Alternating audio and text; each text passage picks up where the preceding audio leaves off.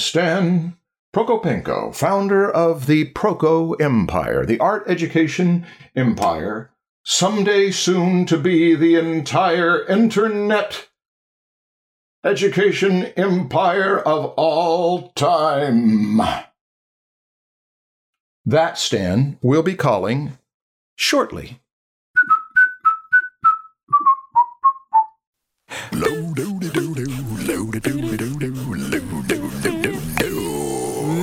It's the Dressman Show. Yeah. Hi, Stan. What's going on, Marshall? How's the temperature there in your studio? Oh, it's cold in here. oh, that must be great. Feels nice. I set it to 64 last night before I left, and I came in and it's freezing. Wow. I did not do that. And I'm it, I had a little air conditioning on just before this, but I have it off now and it's really sweltering in here. Yeah. About an hour or so ago, I, I talked with Stan on the phone and he said, "Hey Marshall, how you doing?" And it was more energy than I've ever heard him use. Woo! in a telephone conversation. I thought, are we being recorded or what? How you doing there, Marshall? You ready for today? You all up for today? And I think I know why now. Oh, yeah. I'm trying to stay warm, Marshall. Yeah, for those of you who don't know, if you want your energy to go up, get cold. If you want your energy to go down, get warm. Typically, I know there's exceptions. Yeah. Good to see you. You're looking chipper. You're making me feel a few degrees cooler just by contact. Yeah. Well, you've always been cool just because you hang out with me. Oh, thanks. That's the nicest compliment. the nicest compliment. for whom? For you or for me? For, for, for, for, for both of us. Oh, okay, yeah. I'm you're it's cool because I'm hanging out with you and I'm cool. And by contact, that's good enough for me. Yeah. Uh, anyway, yeah, let's start. Uh, this is the Draftsman Podcast. I'm Marshall Vandruff. And I'm Stan Prokopenko. We're going to talk today about probably something important, you think? You know, you take the lead, Marshall. You know what you're doing. You're the professional. How much did you have to say about this topic? Not much. I told you. I don't even know what this episode's about. Let's talk a little about the history of how this happened. okay. A number of times we have had conversations and people have asked questions uh, by way of voicemail about uh, well, Mike Polinsky just asked a few episodes ago about mannerism. And uh, the concern what is mannerism? It's going to be on our list of deadly sins.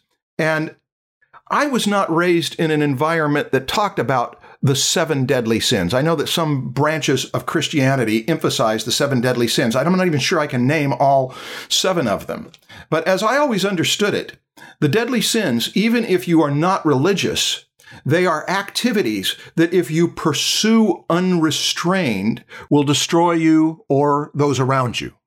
And John Gardner, in his book, The Art of Fiction, talked about faults of the soul. Now, these are not things that will make you lose your career. They are things that will, will violate good practices in the spirit of art and they're they're esoteric they're they're kind of lofty they take some explaining and i suggested maybe we should have a a an episode on them. However i do want to make a distinction beforehand that these things that might be called the faults of the soul or the so-called deadly sins are not things that will keep you from making money. In fact some of them will make it so that you'll probably make more money Okay, so that so it's about making art, not necessarily having a career. Th- that's what these are focused on. That's right. Okay. A number of the things we've dealt with already are the, the sins that keep you from having a career.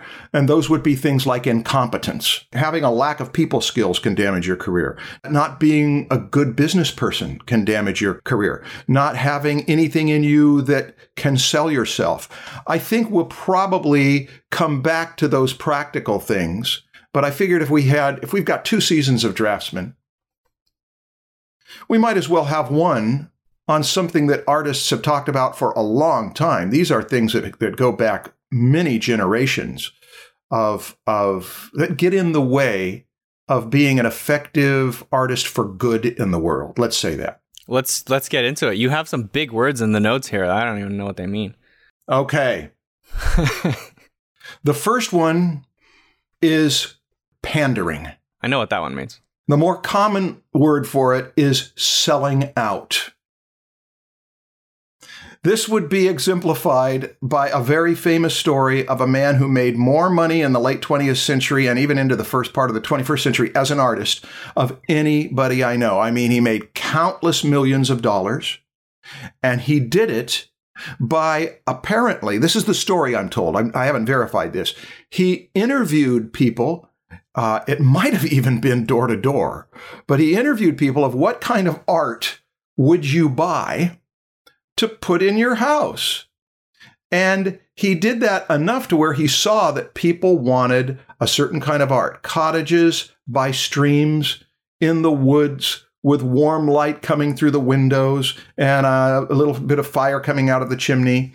And based on that research, he developed a series of paintings that sold to the point of where every middle class American loved that art so much that it turned into a huge empire.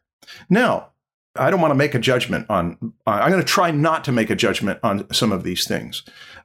That to me is an example of the, of the kind of marketing research that leads to tremendous success, like the hamburger chain that finds out if they just increase the amount of sugar in their hamburger bun to a full teaspoon, they'll sell more hamburgers. And then they sell billions of hamburgers. And it was because that's what people wanted. They wanted more sugar. They wanted a particular thing. And it's not like I have this to give to you. It's that's what you want. I'll meet it. Huge success. Leo Tolstoy, who wrote a book called What is Art, would die all over again. But Leo Tolstoy didn't have hundreds of millions of dollars as a result of his art, and many who are critical of it may be secretly jealous. There's the description of sin number one pandering. Okay, do you have any thoughts about it, Stan? You didn't even mention his name, did you? What, do you know who it is? Well, of course, Thomas Kinkade, obviously, but you didn't say his name, right? No, I didn't say his name. You did. That's funny. I bet the audience is like, "Who is this?" A lot of people probably figured it out, but you know, it's funny. I, I'm really embarrassed to say when I was um, a young artist, I really enjoyed his work. I understand. yeah, I, legit, I saw your eyebrows just now. You're like, what? I I I really liked it. He and I think it was because I wasn't exposed to that much art at that point yet. Um, you know, at that point, I I haven't seen any of the Russian art that I fell in love with afterwards. A lot of the even the American illustrators, like the only one I knew at that point was like Norman Rockwell, and I was in love with him as well. I still I actually still really enjoyed Rockwell, but um, I just didn't know much and.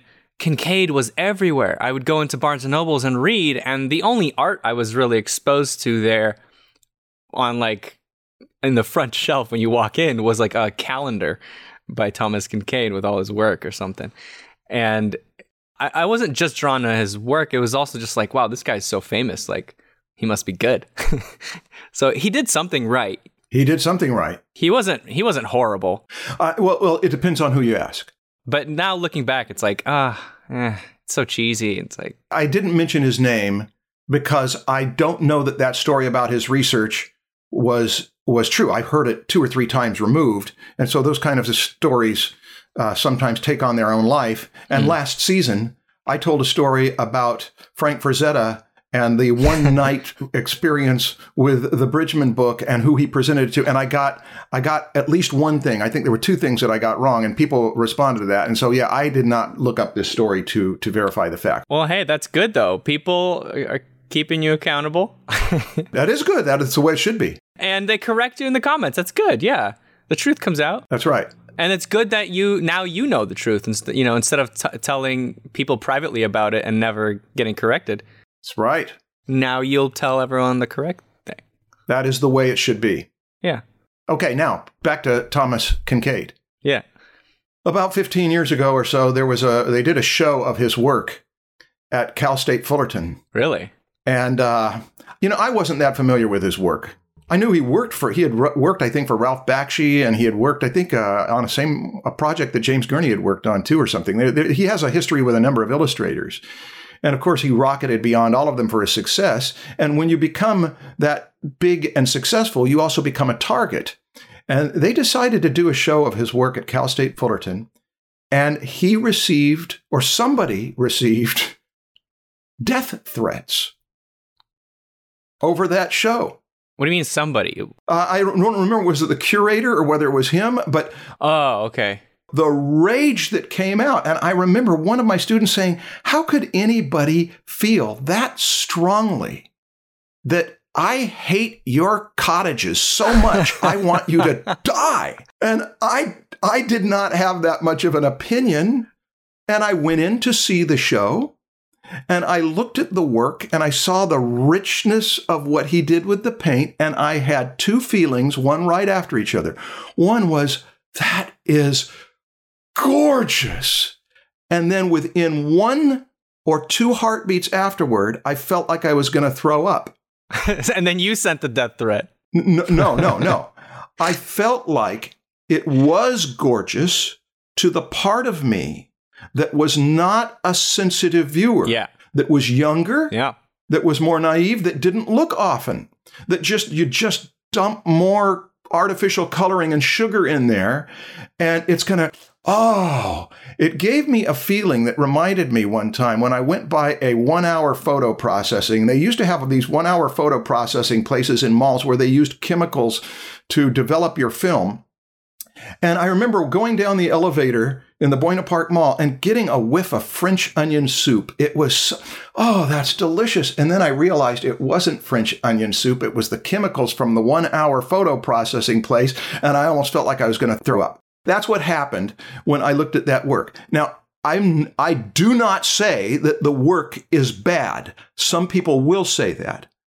I say that to a person who spends a lot of time eating and paying attention to flavors, that you start to feel as if this is there's something that's wrong with this flavor. It is a subjective judgment, and uh, that, that's all I'll say about Kinkade's work. Yeah. I, I used to drink a lot of soda and, and sugary drinks and now my taste buds have matured and I don't I don't I don't do that anymore. Yeah, look at that. What is that?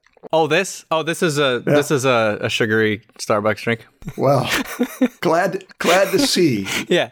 your maturity level. Yeah. But it's got tea in it, so it's okay. yeah, yeah, yeah. And this is just pure. This is just pure black coffee. You can't see it, I don't think. I want you to see that that is some of the healthiest stuff on the planet. Okay. Uh, now, I think that we should not talk about these sins without talking about the solution, the virtues.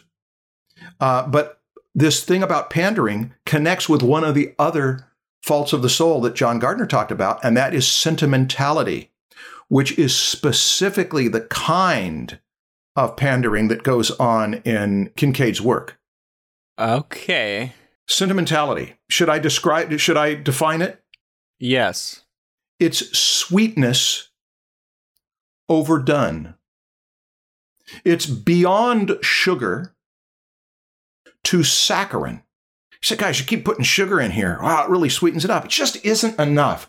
Can we fake it? Can we make chemical sugars that amp it up even more? And yeah, we can. And let's fill it with that, and it'll sell even better. Uh, I've called it the too many violins problem. The uh, the the audience is supposed to weep at this point and feel feelings, and we bring in the music. Uh, pulling too hard on the heartstrings, pulling too obviously on the heartstrings. The Victorians were famous for it.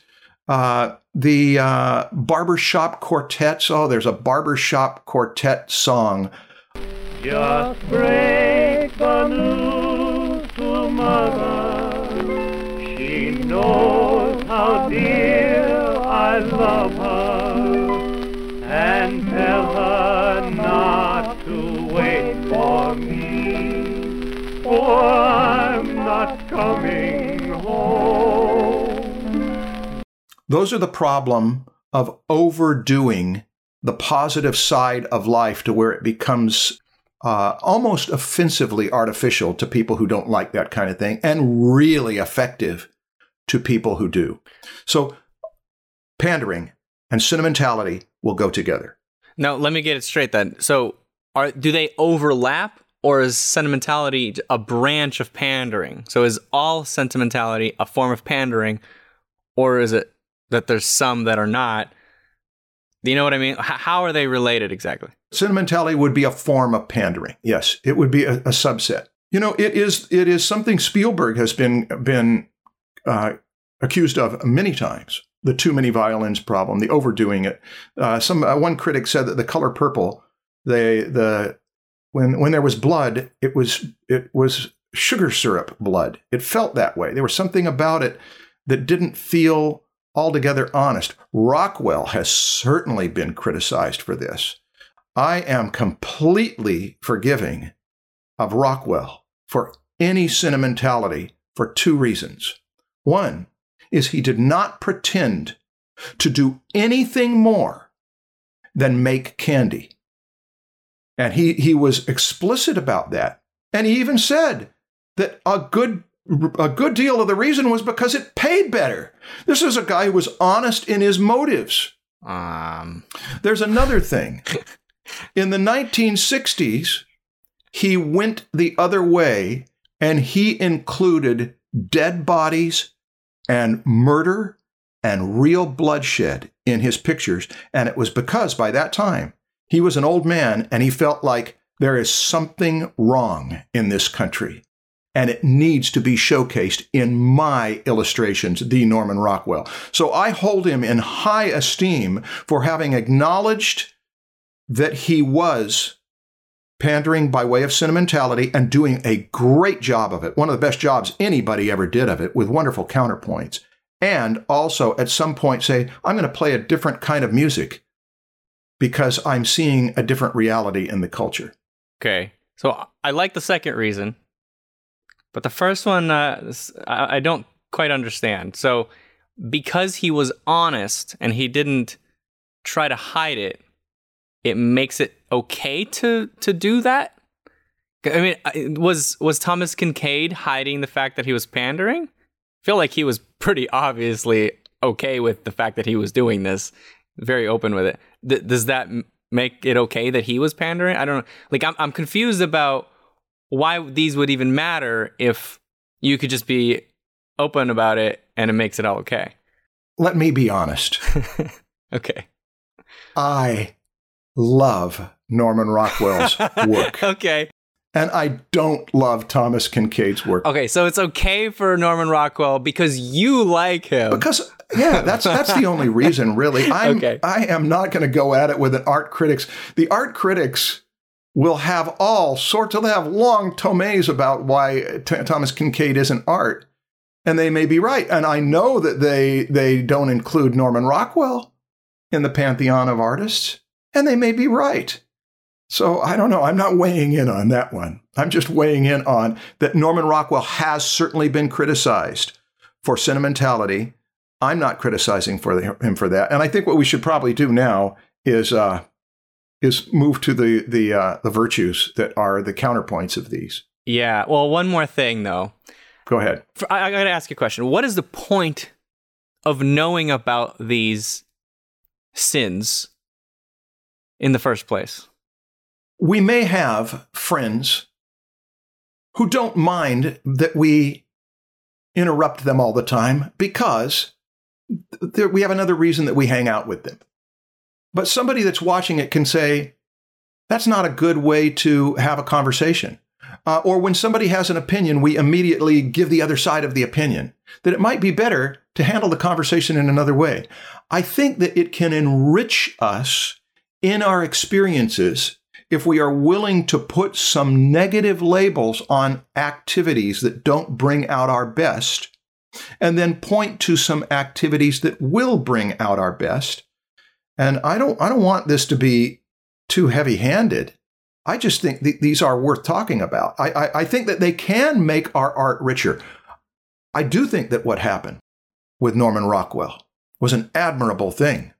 Do you feel like Thomas Kinkade do, didn't do his best because he pandered? I don't know.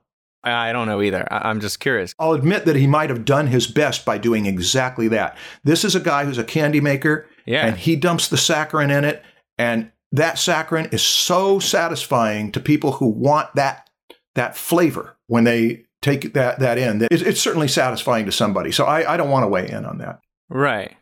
And if if that's what he wanted to do, if he was more of a business guy than uh, a painter, a traditional painter, like that that's not really pandering. You're giving people what they want. That's that's what business is. You you you, give your customers what they want. So he's doing exactly what he should be doing if if business was his art and paint was just his product. Yeah, But I guess, oh, did I just basically answer the question? you did. the point of shit. Thomas Kinkade was, of all the people I know, the greatest artist of marketing of the late 20th, uh, early 21st century. Nobody I know made more money than him. Okay. Sentimentality is, is one end of the spectrum. We got another one coming up, frigidity, that's going to be the opposite end of that spectrum. Well, hold on. Before we move on to that, I, I, I, I, I'm still stuck on the pandering thing. Okay. We focused on the sentimentality part of pandering quite a bit. And then we had sentimentality after that. Can we talk about other ways of pandering other than just adding a lot of sugar so that we get a bigger picture of it? Sure. I think Robert Beverly Hale mentioned that some research showed that the paintings that would sell the most would be white horses, white horses running. Uh, a friend of mine told me that he knew of some some research that showed the things that sell the least will be angular abstracts. If you've got round abstracts, people are going to more likely want to put them in their living room. But if you've got angular ones, they don't want them in their living room. Gosh, you could cut your cut your skin on that stuff. Now that's research.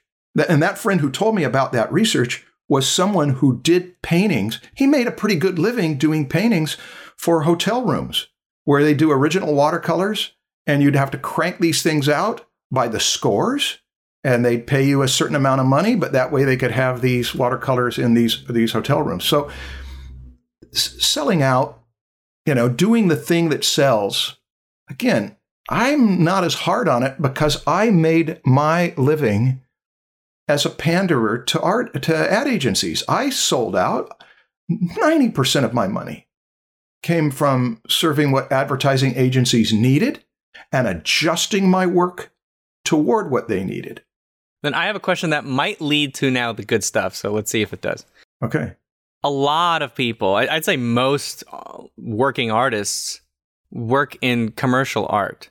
They work for for a studio, someone that tells them exactly what to do. They get paid for their job, for creating the art. Yeah. And I mean, in a way, that's that's selling out. You're you're you know you work for a Disney studio that tells you exactly what style to draw in because you have one guy determining the style of this film. You're you're just doing what they want. You're you're create. You're not really an artist at that point. You're a craftsman, just doing stuff that uh, someone's telling you to do. So, is it okay? Father Marshall. are these good things that you're about to list do they apply now to all these other artists that work for a studio that makes it okay for them to sell out The lines of judgment get very blurry here. yeah there are people who are working for a production designer, an art director, a film director, who they are on board with the project and enthusiastic about it. And and yeah. And then there are others who say, you know, it's a job. It's a job. And I don't think it's wrong. John Cleese went on David Letterman back in the 80s, I think it was, and David Letterman pointed out that you're you're doing commercials. And he said, I'm a whore. And he said, but I've heard that they're good commercials. He said, I'm a good whore. The ones I've heard are very, very nicely done. Very Oh, I'm a good whore, you know. And I remember thinking about that and thinking there is there's nothing morally wrong that I can figure with a person saying I am going to sell this because it makes me money and I'll save the money and I can have a really good long-term relationship and just recognize those other ones are I'm doing that as a business. Uh, it makes sense to me that he is he's doing the thing that pays his bills so that he can do what he wants to on the side. I, I don't see it. I don't make a Yeah. judgment on it. Yeah, uh, Karl Kopinski called himself a whore too in my Oh, interview. Okay. Yeah, in my interview, he he was telling a story about how when he goes to conventions, a lot of people come up to him with cards that they that he painted. You know, like uh, was it? Does he work for Magic? I think it's Magic the Gathering. Um, I might be wrong. God damn it. Uh, but it's you know the cards with the painting on it and the character with the powers. People are throwing stuff at the screen right now. Um, and people would come up and they'd say, "Can you modify this? Can you like customize it? Can you paint over it?" do you do alterations? And I, I said, what do you mean? And he said, yeah, draw over the uh, picture. And I thought, I've spent a week on that. You want me to just scribble on it? He said, yeah, put Mickey Mouse ears on him. I also had a guy who just wanted me to draw spurting. What? Spurting. Yeah, you know, it's like Yeah, I know. the, the stuff that comes from the end. He wanted that on there. Did you do that? Uh, I, I didn't want to, but he was really insistent, so I did a very quick job. pressure. Yeah, and then three Come years. on, man. Yeah, come on, Aaron, draw me a. He was there just shouting, "Draw me a, draw me a." All right, draw you. Oh my god. And then the best bit was, I went back to a convention maybe three years later, and the same dude turned up. Oh no, you're like not you again. Yeah, he said, "Don't worry, I want you to draw this time. Oh my god. I was This like, is- "Oh, this is awful." Turn off the cameras. It was awful. And I did it. You did I'm such a whore. Are you sure you want this recorded? But but the thing is that he he got better at it. At first, the people were giving them sharpies, giving him sharpies, and he would do it in this sharpie, trying to get a good drawing out of this thick thing on a postage-sized thing. And he would put like a, a transparent gesso on it, and then he brought little paintbrushes and ac- like acrylics or something, and then he would paint on them. So he got really good at it. He he he made it into his own thing. He he brought his art into it rather than just being a, a whore. Yeah, well, yeah, that's that's nice. and he- he- these questions that you're asking, though, are also they have this thing. Uh, can you give us the final word on this, Marshall? Let's pull the camera back up over these. okay. These are what John Gardner called faults of the soul. They are things that we should, we are looking at. We're not trying to make rules. Do you know what the golden rule is? Uh, tr- there's two of them then. What treat thy neighbor the way you want to be treated, and That's the that's the original one that was called the golden rule. That's from Jesus. That's Okay. Whatever however you want to be treated yourself, treat other people that way. Yeah, the other one is the golden ratio, which is sometimes called the golden rule. No, no, no. The other one is the capitalist perversion, but truth, truth of it, which is whoever has the gold makes the rules. Okay. The person who is hiring the artist for the project makes the rules. They have the power to do that. And so if we're willing to be hired, we, we follow the rules of the person. But a person who's a good hirer knows how to bring it out. We've talked about, uh, about that before. Okay, here's here is the solution, I think, to the pandering thing. okay. I mean, if we really want to be sure we're not pandering, is what Robert McKee talks about write the truth.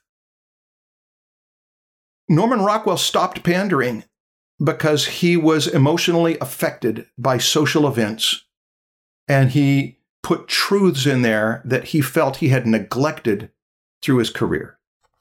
Uh, if a person writes the truth or paints the truth or draws the truth, they are likely to shrink their audience. Uh, Rembrandt's lack of flattering his subjects, Rembrandt's mashed potato people. Rembrandt is arguably the, the, the greatest at his kind of art ever. But his stuff is, was not flattering, and I think that it affected his success. Van Gogh is the extreme example of it. Van Gogh did not sell out. Van Gogh did not get the rewards of his labor.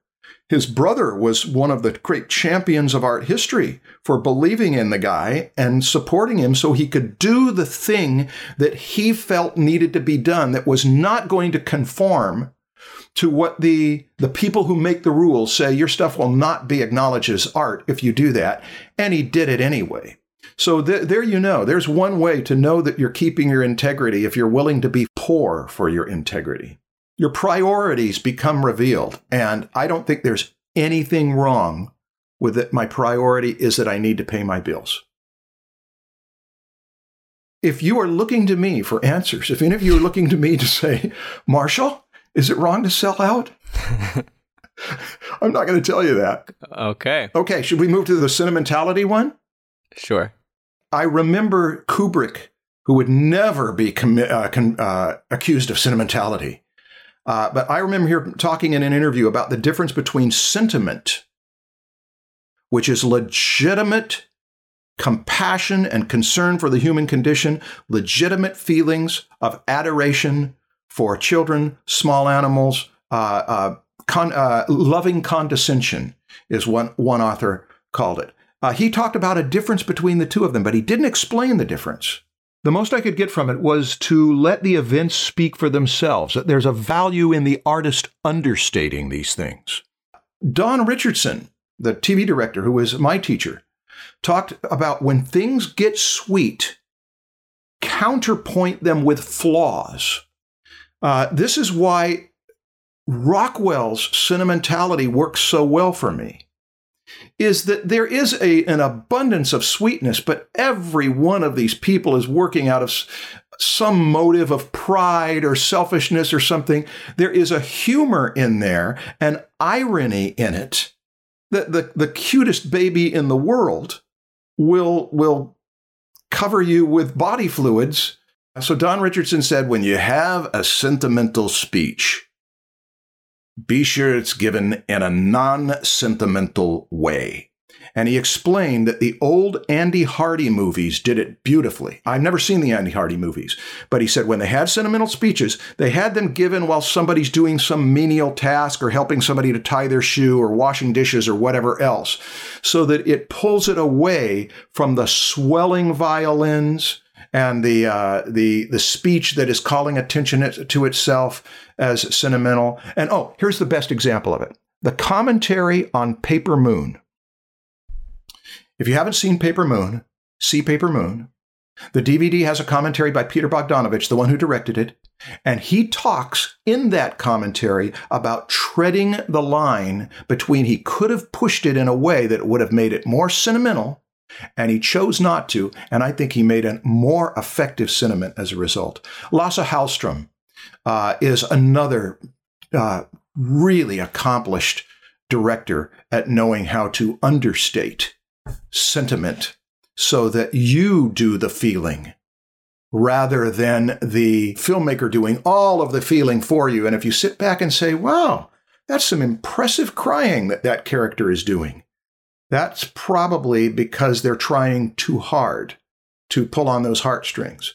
Better if it's going to bring it out of the audience. Hmm. Okay, I've talked a long time on that. What's the next thing? It's mannerism. It's what Mike Polinsky asked. Mannerism is fakeness. Mannerism is insincerity. I think John Gardner called them ticks of conceit. Pretense, when people say art is pretentious, putting on airs. I've seen John Singer Sargent do those brushstrokes. Watch me do those brushstrokes. I'm as good as John Singer Sargent. Uh, camera waving, flashy technique, showing off. Uh, anything that calls attention to how well I'm doing the job is mannerism, uh, pretense. Hmm. Go ahead. Go ahead. I can tell you're you're confused, and I'm tired of hearing my own voice. I don't know. I I guess I I, I really appreciate some that sometimes. When when did, it was in uh, War of Art where we say, hey, he he said. Every once in a while, it's great to do that 360 backflip or tor- tornado slam dunk and show your boys that tomahawk, you're yeah. tomahawk, whatever. show the boys you're still, you know, doing here to do business or whatever. You still got yeah. Yes, she still got it. I, I don't know. I appreciate it. The, the little bit of flashiness makes it fun sometimes. Are you saying that too much of that? Let's change it from faults or Yeah. even sins to pitfalls. A pitfall is something that you could fall into or you could jump over.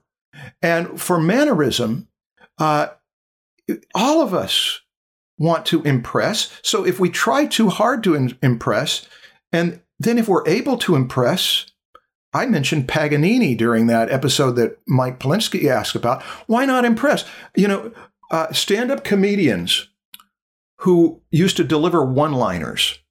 One liners are such an obvious example of watch how impressive I can uh, put out this one funny line.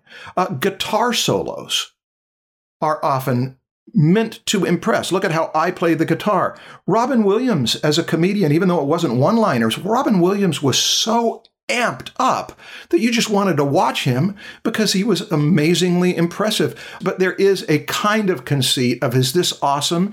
And the rightful, the rightful response is, yeah, those are, are awesome.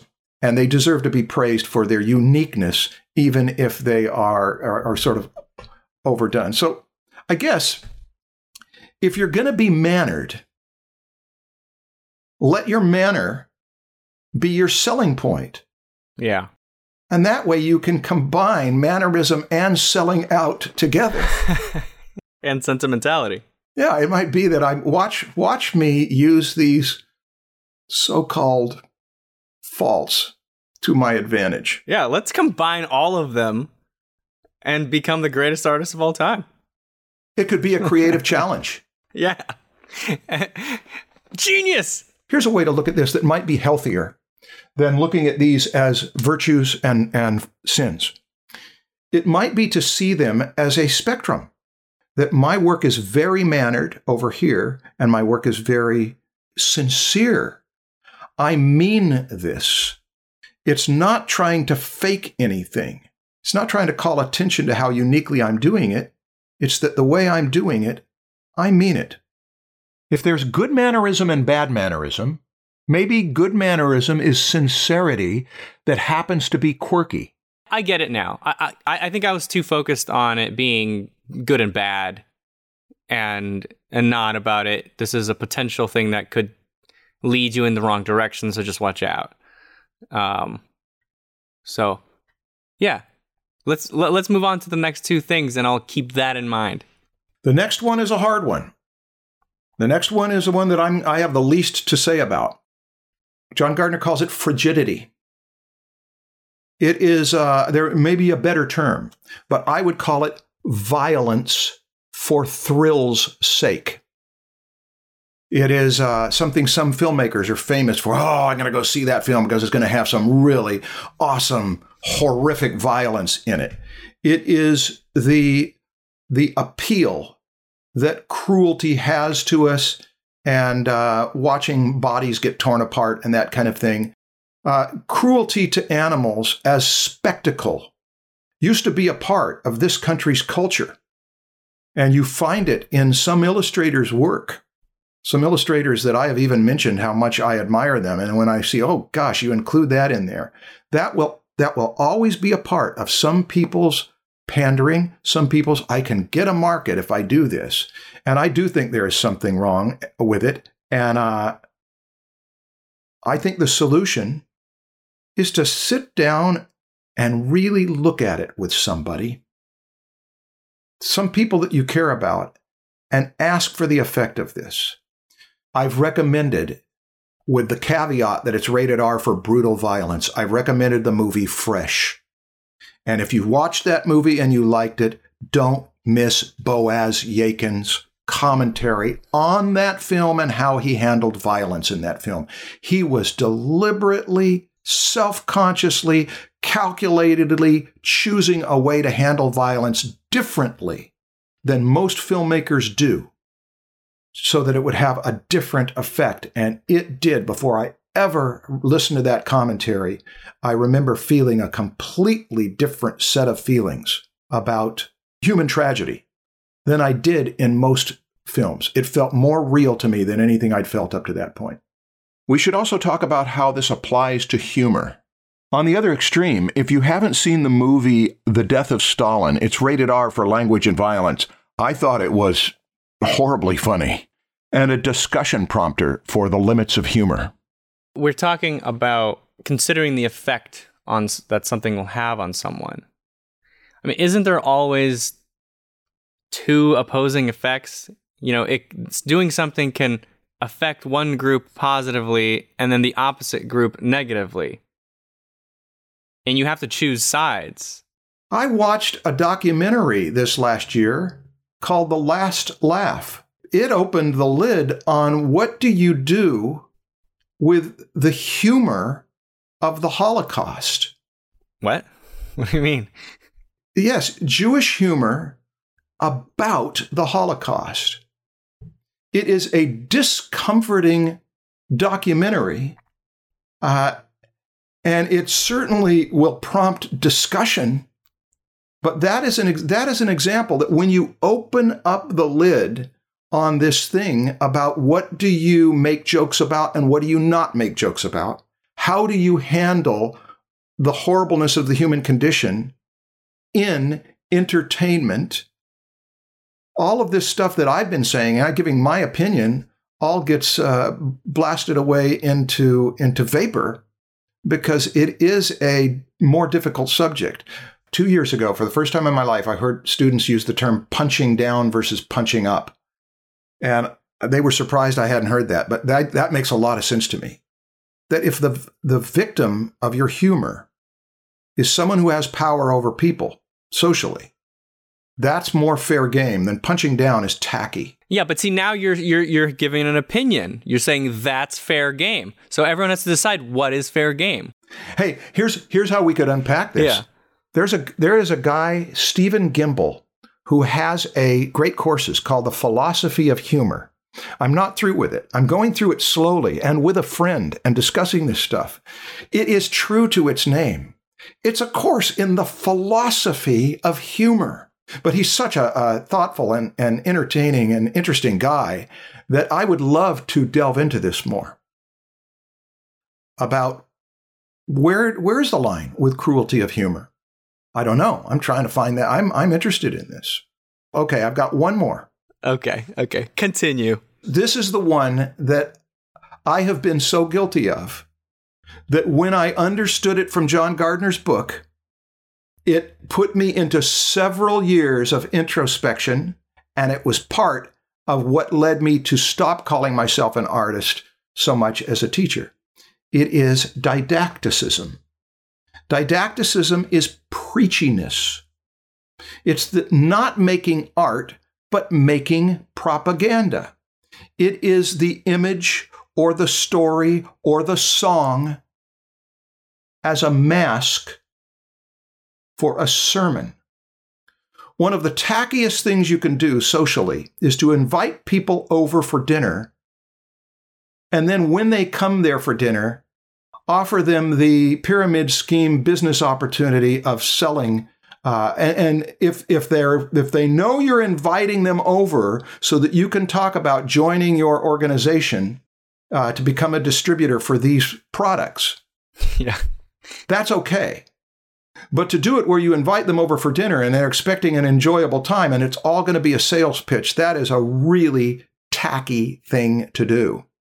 And when something disguises itself as entertainment or I don't, I don't know how this relates to art with a capital A, and then a sermon gets snuck in there so that a person who disagrees with that point of view feels preached at, it has stepped over a boundary, and there are better ways to do it. But we'll we'll get to that. This reminds me of a scene from Schitt's Creek. I haven't seen it, but go ahead. There's a scene where uh, two of the characters from the show invite a bunch of their neighbors for a dinner or something, or or it's just to a party, and they all arrive and and they're trying to pitch a pyramid scheme type of product thing to everybody without really pitching it. They're just like, I love this makeup. It makes my skin feel so nice. And then by the end of the night, they they they finally pitch it, and, and it turns out that all the neighbors are already part of the same uh, pyramid scheme. is there always a lie attached to it? Is that what makes it different from? Uh, that, is that what separates it from? Um, j- doing some trying to convince someone of doing something for a good cause is uh, you're transparent about it instead of lying about it. You're trying to hide that you're you're selling something, but you're not just um, specifically saying, "Hey, I'm trying to convince you of this thing." Or making it appear like you're trying to say one thing, but you're really selling another thing, which is the lie. That's isn't that a lie? That's right. Yes, but but it's a little bigger. Okay. It's a little bigger. Pull the camera up. This is supposed to be uh, a piece of entertainment. This is supposed to be a story where the events tell the truth of life, and a narrator doesn't have to come in. Hmm. Okay. I got some examples that I want to just bring up that I feel like they fit your example, but I wonder if they actually do or not. I'm just curious. Uh, go ahead. I want to hear. A lot of children's movies are really the kids think that they're there to just be entertained. But really, there's there might be some learning less, you know, things that we're trying to teach them that are snuck in there, and the kid happens to learn how to share because they watch this entertaining thing. Like, is does that fit? I do think that with children's entertainment, there are different rules. And I don't know what those rules are. Oh, here's a good example Pee Wee's Christmas special. The story itself exemplified improved behavior. Pee Wee learned a lesson. And as we watched it, we were hoping he would learn that lesson. I think that it was not a sermon. I think it was an example. It was something that as a child I could lock onto. Even as a grown up, it affected me. And it did not need to preach, it told a story. Okay, so having a moral in the story isn't didacticism. It's if you begin preaching that moral and saying it too directly, it becomes didacticism. Uh, yes. Okay. And there's another thing. In a child's story, you would compress that the way values were compressed in the classic American Western. There were the good guys and the bad guys. And that lasted for a long time, but it didn't continue to last. The neo Western and other Westerns from other cultures, Australia in particular, uh, Australian Western directors are kind of proud of the fact that we never had that really simple division. It starts to become more complex, that moral universe.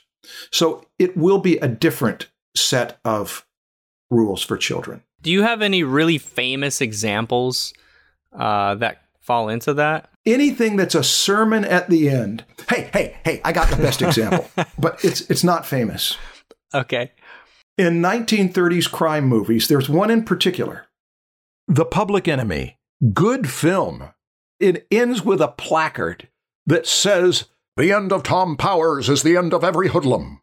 It just stepped on the story like like a roller coaster ride where somebody explains that this has been designed to help improve your balance and serves as a metaphor for surviving difficult relationships.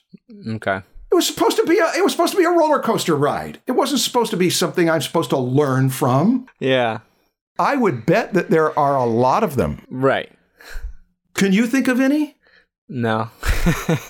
Well, we could ask in the comments what are examples of movies that you would have enjoyed if they had not stepped in to give you a little sermon? If you've not felt like the author is wearing their point of view on the sleeve of the story to let you know that when you're done with this story, you're going to think like me. How it fits into art. Most of the art that I know that I see university students doing that is happening in the art department with a capital A, most of it is polemic. It's preachy. It's letting me know there's something wrong with the world, and here's the solution to it. And I think that when it does that, it only appeals to the people who already feel that way. I I feel like I get it now. If it's obvious that it's a there's a lesson, this whole thing is just preaching. It's okay. But if it was if it comes after something that wasn't preaching, now it's didacticism. Okay, these were all faults of the soul, and they were kind of philosophical. But the things that we normally deal with are not philosophical. The, these are not faults of the soul. These are more faults of neglect. The things that we've dealt with in Draftsman are what have they been? What are the things we've mainly been addressing here in Draftsman over the last almost two seasons now? It's about being a better artist and a better student. That's what most of our podcast is about. That's right. We spent almost most of that first season was about overcoming the sins of neglect, incompetence, lack of salesmanship, lack of professionalism, uh, not getting along, not doing well with people. Uh, what what other issues do we have to address, Stan? Uh, why don't we brainstorm this privately so we have time to think other than me trying to answer that question in 30 seconds as a promise to the viewers? Because I've been talking too much. I want to hear something from you. Why do I need to speak? This episode was yours and you did a great job. Let's just conclude and move on to the next one, which is mostly me. you just want me to keep talking? Go away, Marshall. Uh, all right, I'm done. Okay. I hope it was helpful. Thanks. Bye, guys.